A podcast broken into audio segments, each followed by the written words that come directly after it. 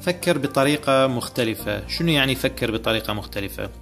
عندك خيارين. يا أما حشر مع الناس يعيد وبالتالي راح تذهب إلى حيث يذهب الناس وراح تنتهي بنفس المكان اللي راح ينتهون به الناس. أو تكون تغرد خارج السرب أو تسبح عكس التيار راح تذهب إلى أماكن جديدة لم يصل أحد إليها من قبل. فالخيار عندك. إذا تريد تفكر بطريقة مختلفة فلازم تكون أنت مغرد خارج السرب وتذهب إلى أماكن وتصل إلى أماكن ما حد وصلها قبلك. وطبعا هاي المتعة وهاي القيمة العالية والطاقة الكبيرة بالتفكير بطريقة مختلفة. وأما إذا تريد تكون حالك حال البقية راح تنتهي بنفس المكان اللي راحوا به واللي هو أنت تمشي على نظرية حشر مع الناس يعيد الخيار خيارك.